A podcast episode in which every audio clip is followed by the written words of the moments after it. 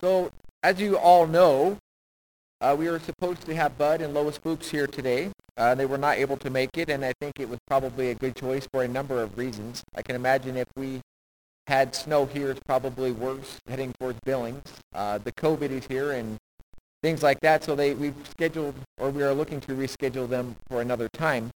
Uh, but I had so I hadn't planned on preaching until uh, about Monday, which is certainly plenty of time to plan what I was going to preach. Um, I, I, in the back of my mind, I've been working on this idea of what could I do to put on the computer. So someday, if I got sick on a Saturday night, I didn't have to call Steve and say, "Hey, Steve, what can you put together for church?" And you could just watch that instead. And uh, obviously, God says, "You know what? We're going to be preaching." I said, "I'm just going to use this passage that I was working on," and I feel like it was a it's a good passage uh, to be looking at today uh, with the way life is going and how things um, don't always turn out the way that we want them to. And when they don't turn out how we want them to, how do we respond to those kinds of situations? We're going to be in Jeremiah chapter 29, verses 1 through 14.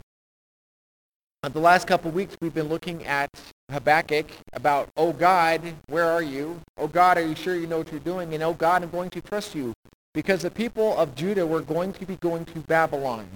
And so now we fast forward to Jeremiah uh, chapter 29, and they are have arrived there. They are in Babylon, and they don't like it, and people are telling them something contrary to what God is telling them. And so Jeremiah is writing them to let them know how are they supposed to handle this situation. and you might find yourself in a situation you don't want to be in today. You might look and say, uh, what are you doing, God, politically? I don't like the direction our country is going. Um, last Tuesday was our election, and we still don't have that officially solved. I mean, whatever it is it's going to be. But you may say, I don't like that. You might find yourself as part of a career saying, I hate my job. I hate my coworkers. I don't like my boss. I get lousy pay, and I have to work long extra hours. You might find yourself in a permanent relationship that you say, I wish I didn't have to be a part of this anymore. I regret making this past decision. You know, behind this, up, up in front of everybody, Josh is wonderful, but behind the scenes, Josh is the biggest jerk you never met. Um, you might be uh, made a commitment, something as simple as making a commitment to a contract, and you realize as you're going through this that this was a raw deal for you. You're, you're having to give way more than you're getting out of it. It's more than you bargained for. And what do we normally do or want to do in those kinds of situations? I've already admitted to you that I was the world's greatest quitter last week. I quit my jobs, I quit football, I quit all sorts of things because I did not like it. And you might you might uh, be in that same boat or, or feel like being in that same boat.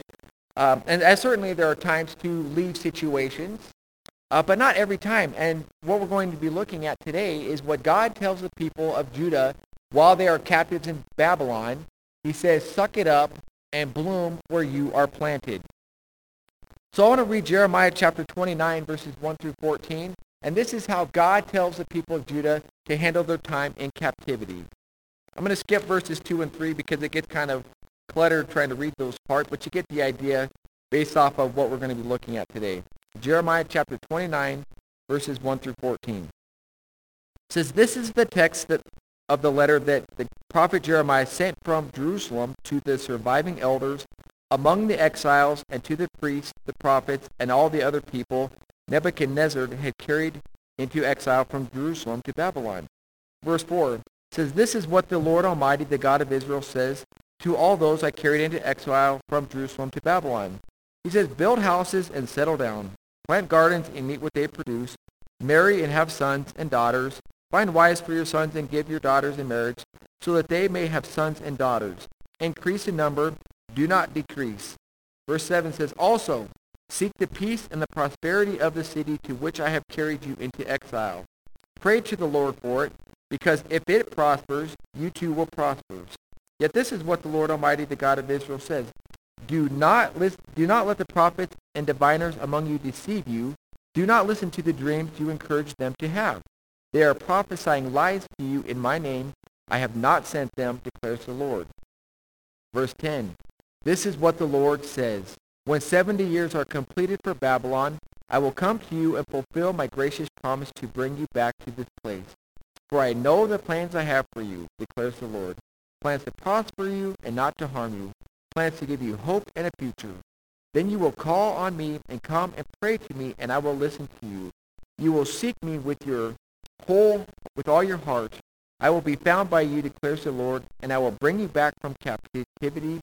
I will gather you from all the nations and places where I have banished you, declares the Lord, and will bring you back to the place from which I have carried you into exile. I want to pray one more time. God, again, I thank you so much for your word. God, I thank you for how you, it's applicable to our lives. This was written thousands of years ago to your people in Judah, but we can find relevant and meaning application to our lives today, whatever situation we are in. I thank you that your word is living and active and it's life-changing. Please let us see it that way. Take from this what you want us to glean from this and walk away from this church today confident that you are good and that you're in control of whatever is going on. In Jesus' name, amen. So like I said last week, we said the people of Judah, they found themselves, uh, they were heading to Babylon in a distant future, and today we find out that they have finally arrived for their 70-year sentence.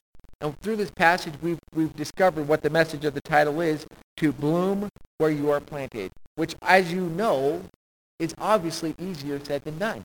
I can tell you whatever struggle you're going through in life, suck it up and just keep going, but that's not always the, the case. Um, so first of all, we're going to see man's problem, like I have right now. Man's problem, the situations that they find themselves in.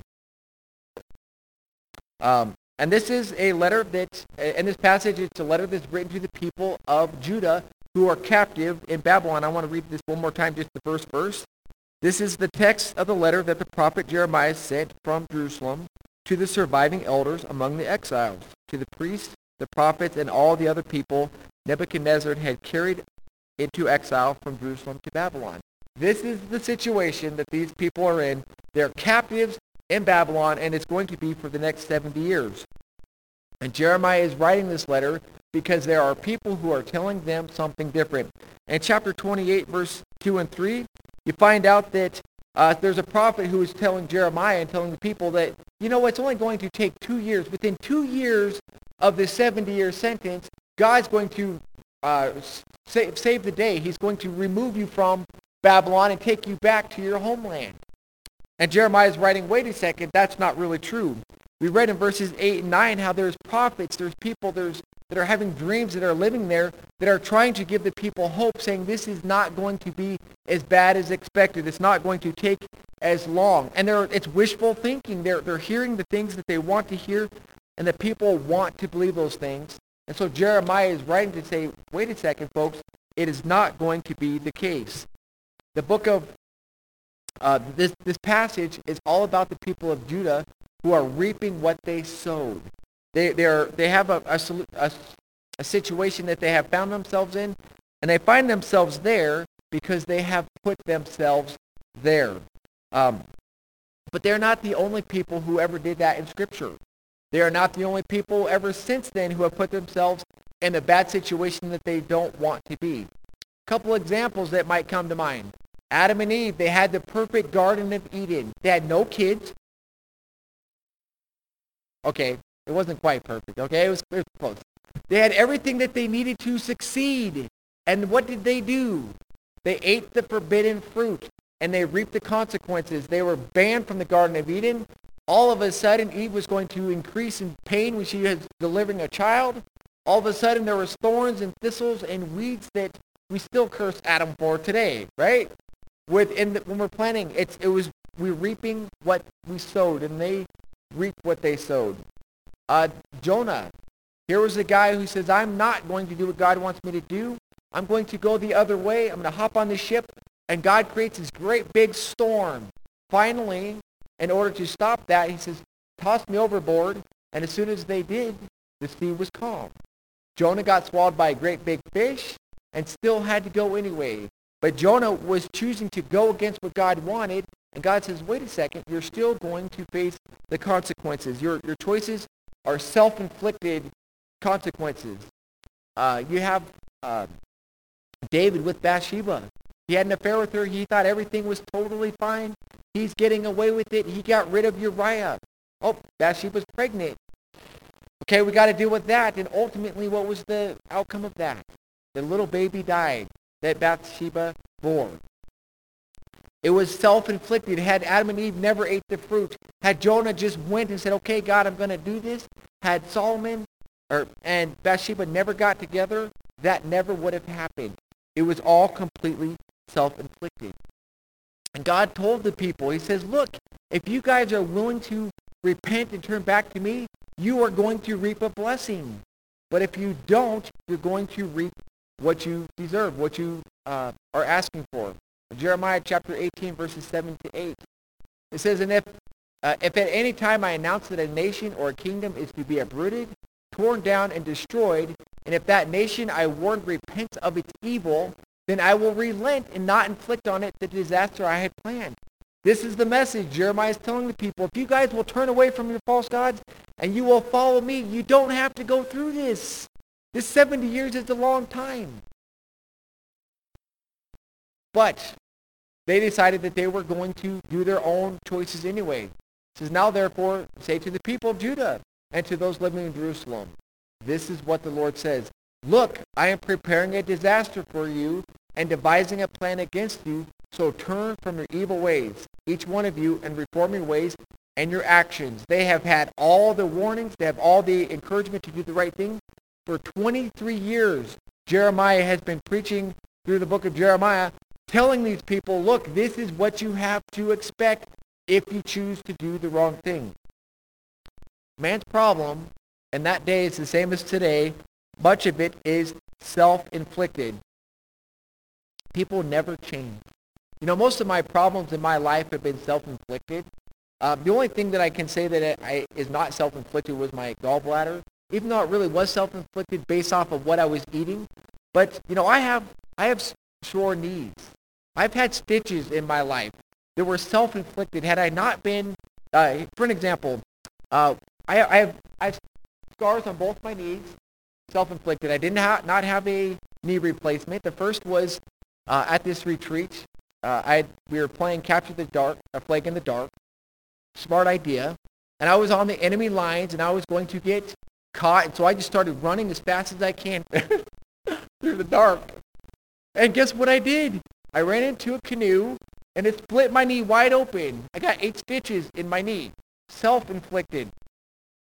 Uh, the other one is a chainsaw. Uh, and I, thankfully, God was very gracious to me on that one. Uh, but I was working with this kid, and he was the slowest worker I ever saw in my life.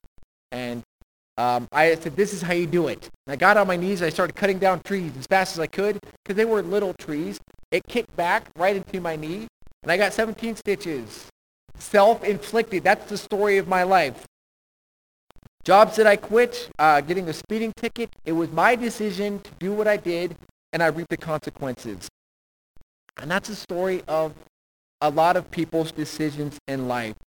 Uh, they're self-inflicted. Going against what God has said in his scriptures, we reap the consequences of our actions.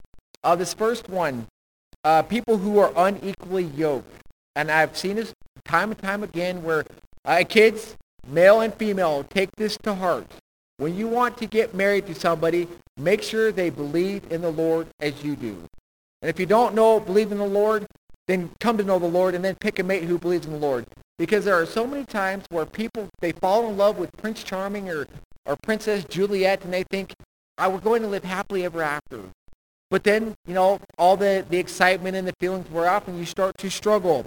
You start to struggle with your marriage, with what you're going to spend your money on, uh, with your how you raise your kids, what kind of moral standards you're going to have, and it's going to cause you problems.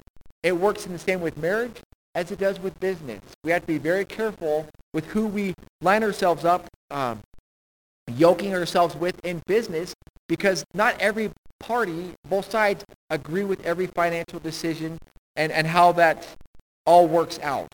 So uh, going against God's word, one example is being unequally yoked. Another example is very straightforward. You shall not steal. Stealing is taking something that does not belong to you. It could be from your siblings. It could be from your parents. It could be from the office. Um, it could be from the store. You reap the consequences at some point. If you steal, you reap what you get. It's a self-inflicted punishment. And some people end up in jail forever because of their choices that they've made. Hanging out with the wrong crowds. Uh, self-inflicted problems that we put ourselves in. 1 Corinthians 15, 33 says, do not be misled. Bad company corrupts good character. So one of the things that you may reap is you may become corrupt. I'm hanging out with this crowd long enough that what they do doesn't seem so wrong. Uh, or I'm hanging out with them and I'm just going to lump Josh in with those kids. He may, he may be a good kid, but he's hanging out with the wrong crowd. He's going to get the bad reputation. May get blamed for doing something that I didn't do. But it, it, it all comes down, it's the choices that we make that are self-inflicted, going against what God's word says, and we reap the consequences. But sometimes we just go against our conscience. You know, it's not directly clear, is it clear in Scripture, but we, we deal with the, the consequences of our actions. Uh, for example, going in debt for a, purpose, uh, for a purchase. All of a sudden, it's self-inflicted, and I, I, I'm sweating, and I'm nervous, and I'm worried, and I'm concerned. How am I going to get through this? Uh, maybe it's a career. God's saying, you know what, Josh, I want you to do this. Or who I'm going to pick on Caleb. Caleb, I want you to go to Bible school and become a missionary. And Caleb says, no way, I'm going to the NBA. And Caleb never makes it to the NBA because that's not what God wanted for him. God says, this is what I want you to do to succeed. And it's going against our own consciences. It's self-inflicted, and we reap the consequences of our actions. Or responding to peer pressure. And we reap the, the, the consequences of those actions. When I was a kid, I'm, I'm trying to convince, explain to my kids about that. You reap what you sow. Next week we're going to be talking about that, about making sure that you're standing up for the right thing and not giving into peer pressure. And I was a kid who gave into peer pressure. Uh, when I was at Christian Heritage, uh, we were outside on a field trip. And we had, we had a school with two doors, one on either end, that once the door shut, it was locked. And one of my friends, my good friends, said, hey, Josh, as we're heading to the back door, pull the door stopper out. So we'll get there, and then we'll have to turn all the way around and go to the front door and get to class. Okay, I'll do that. So I ran up ahead and I pulled the door stopper out. And we all got up there, and guess what I reaped? What was my, my consequence was I got to march by myself to the principal's office. Because bad company corrupts good cho- morals. I made a bad choice by listening to my friends. It was self-inflicted. God knew what I was telling me, don't do that, yet, but I did it anyway. You reap what you sow.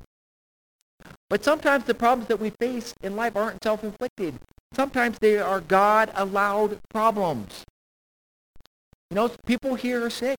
I mean, people have COVID in our church. They didn't do anything to get that. You think about Job in the Bible. He didn't deserve the, the stuff that he went through. Uh, people have asthma. People have cancer. It's just something that God allowed. A flat tire on the side of the road. Brand new tires a couple weeks ago. No reason for it. A loss of a job. No reason for some of these things. It's just the company downsizing. But the idea that I want, I'm trying to drive out is that sometimes we find ourselves in a situation that is unfair or that, that we do not want to be in. How are we going to handle it? How do I handle the problems that I don't want? Uh, and that we're going to look at here is, is how to handle it, not how to fix it. It's not the idea of getting out of my problem, but how do I survive the situation that I find myself in? Because there are going to be people in your life who are going to tell you what you want to hear. Man says if you don't like it, you can leave. And I've heard that a lot. Uh, if you don't like that man, you just divorce him. If you don't like your job, you just quit it. If you don't like whatever it is that you're a part of, just walk away from it. That's man's advice. And I like that advice because that means I can do it too. If I don't like something, I can leave. But maybe God has something different in mind. Maybe God says, you know what, Josh? I want you to stay in that situation that you don't want to be in. But what do we do? Um, what, what, when do we, what, what options does God give us? What is he asking us to possibly do? Well, here's what he told to the people of Judah in chapter 29, verses 4 through 7. This is what the Lord Almighty, the God of Israel, says to those I carried into exile from Babylon, from Jerusalem to Babylon. First, he says, build houses and settle down. You're going to be there for a long time. You're going to need a place to stay. He says, plant gardens and eat what they produce. You're going to need to eat while you're there for 70 years. He says, marry and have sons and daughters. Life still must go on. He says, seek the peace and the prosperity of the city. You have to leave there too. He says, promote the peace. You try to make sure that you, you follow, you are a peaceful person. You try to make sure that everybody else lives in peace and that you, um, you don't cause trouble, that you follow the laws that are placed over you. And the toughest thing, he says, is to pray for, your, for the, the people who are in charge of you. He says if, if they prosper, guess what? Judah, you're going to prosper as well. How easy do you think it was for them to hear those words? We can just read that and say, yep, we just move on and think it was a of cake. I bet there were a lot of people who were not happy with it. I personally would not be happy with that either. I just got put into captivity, 70 years. I'm 42, 70 years, I'm going to be dead. I'm never going to get out of captivity if I stay there this whole time. And you want me to stay? You know, I kind of like the, I'd be tempted to do what uh, happens in war movies, um, The Great Escape. I think they were in prison for two hours before they tried, they started trying to escape. But God says, you know what? You find yourself there, you bloom where you are planted. Now we all know plants grow. You know, this to me this looks like a healthy soil, healthy plants that are growing in ideal kind of uh, conditions. Sunlight, water, soil, nutrients.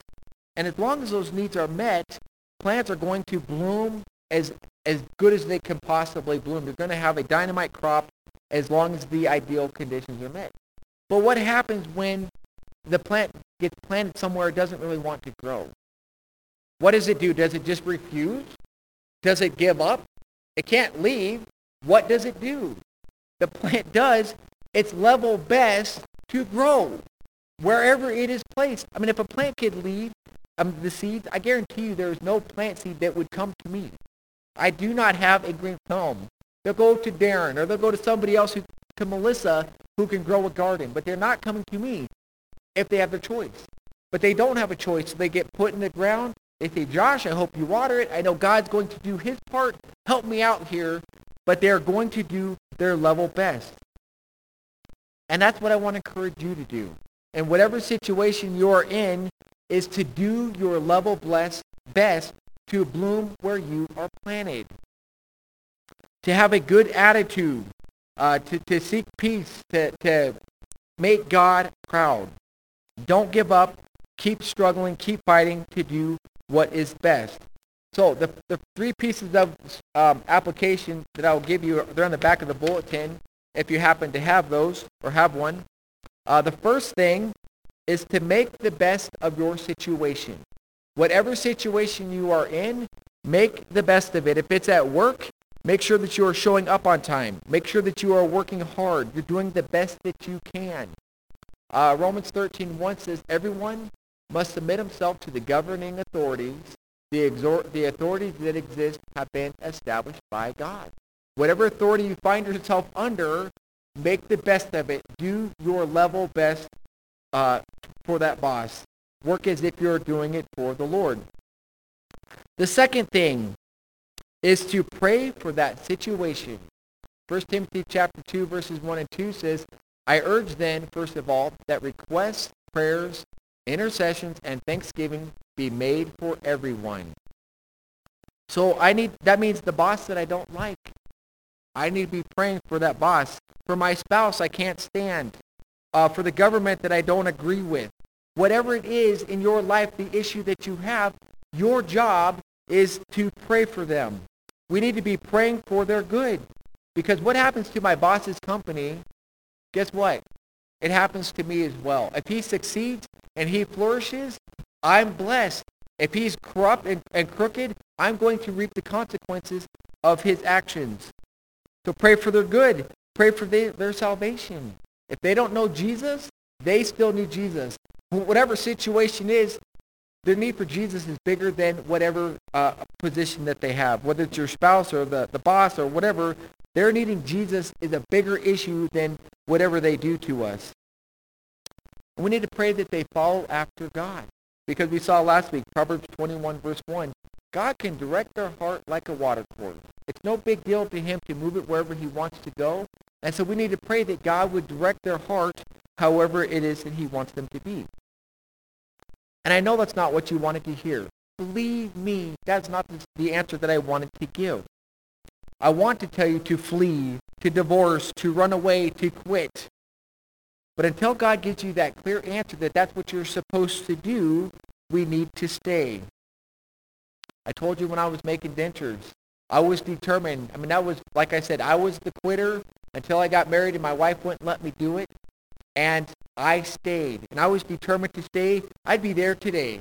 Well, except for Sunday. But I would be there tomorrow had God not intervened. But you know what I didn't do for that? That I should have done? Shame on me for not doing. Really want to take a guess? I didn't pray for that company. I didn't pray for my boss. I didn't pray for the manager. I didn't pray for any of it. I just hated it and said, I'm going to stay put because you're making me stay put. And I'm not leaving, but I did not pray. Life could have been a lot better for the dentist. I might still be there. I might be the world's greatest denture maker. I might still be here today. But I, whatever, it doesn't matter. I should be praying for them, and I did not do it. The third thing that we can do is to put your hope in the Lord in spite of your situation. This very famous verse that we all know, Jeremiah 29, 11, For I know the plans I have for you, declares the Lord. Plans to prosper you and not to harm you. Plans to give you hope and a future. The King James says, For I know the thoughts that I think toward you, saith the Lord. Thoughts of peace and not of evil, to give you an expected end.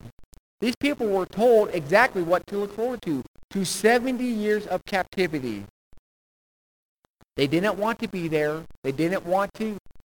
They, they wanted to leave. I mean, there's, there's borders to the country. I think a lot of them would probably try to escape. He says, I just want you to stay and, and make the best of your situation. And remember God's faithfulness. Because he says, I have a plan for you.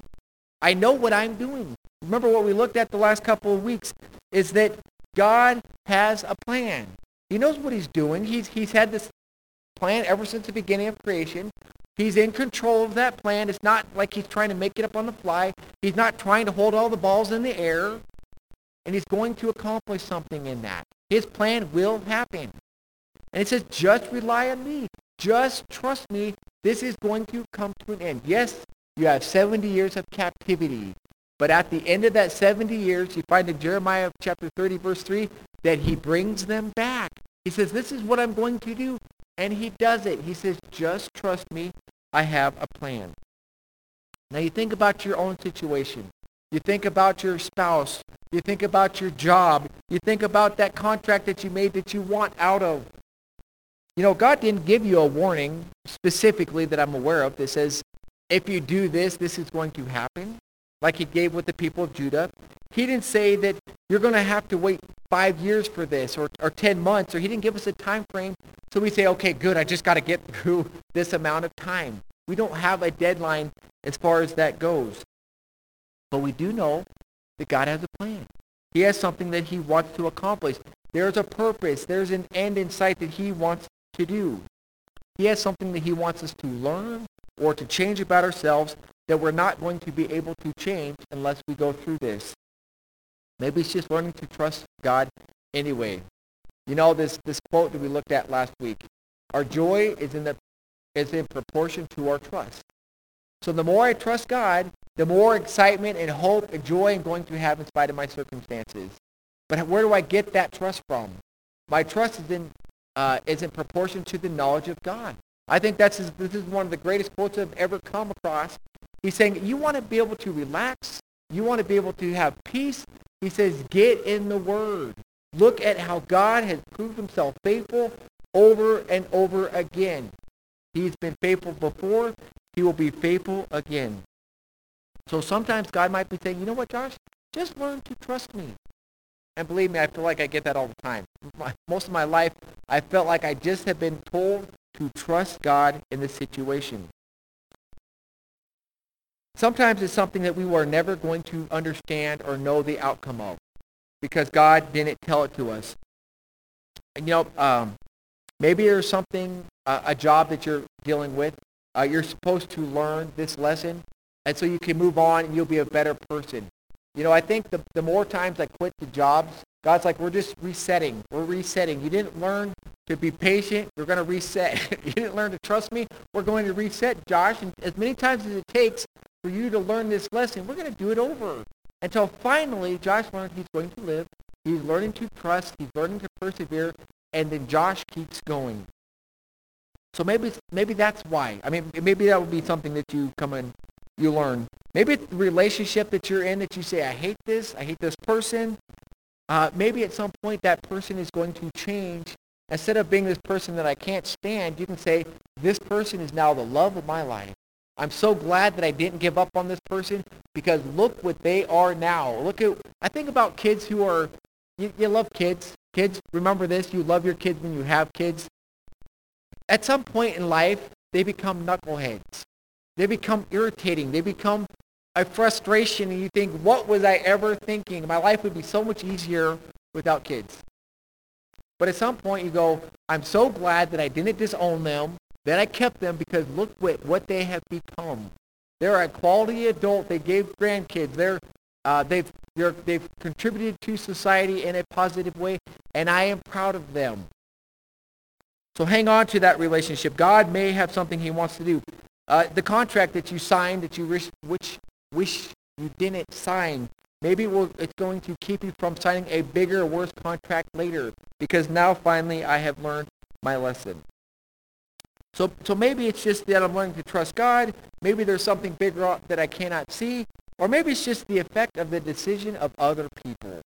I didn't choose to have my parents and I can't, I'm frustrated with them and I can't stand them. Um, you know, you think about Habakkuk. He was told, hey, this is coming. He's asking God why. He's frustrated about what God is allowing. And Habakkuk was going to go into captivity. And I imagine if he was alive by the time, that point came, he probably died there. And it wasn't even his fault. He had nothing to do with it. You think about Ezekiel and Daniel and his three friends who went into captivity. Daniel lived there, lived long enough, I think, to see the end of it. But he had to spend his whole useful life there. I finally got away from my parents, and this is this is where I ended up. And, but it was the effect of other people's decisions. But we're supposed to be trusting God and for his faithfulness at those times anyway. So do you feel stuck? Do you find yourself somewhere you don't want to be? Whether it's with the, the political system, whether it's with your spouse, whether it's with the job, whether it's um, you know, whether it's a choice that you yourself made or whether it's a choice that God just allowed to take place. What are you going to do about it? Are you going to try and flee as fast as you can? Are you going to throw the grown-up temper tantrum? Um, or, or are you willing to wait and say, okay, God, you're in charge. You're in control. I'm just going to remember your faithfulness and trust you for your faithfulness as we go forward. And I know there's times to make a change. There's times to quit. There's times to leave. There's times to say no more. But before you decide to do that, I just want to throw out a couple quick thoughts on, on what do I do. You know, first thing I would consider uh, doing is to pray about it. You know, at some point, in Leslie, and when we were in our lifetime, we wanted to make a change, and somebody told us, pray about it for a whole month. And so we did. We prayed about it faithfully for a whole month, and we, we felt the decision was to go this way as opposed to this way.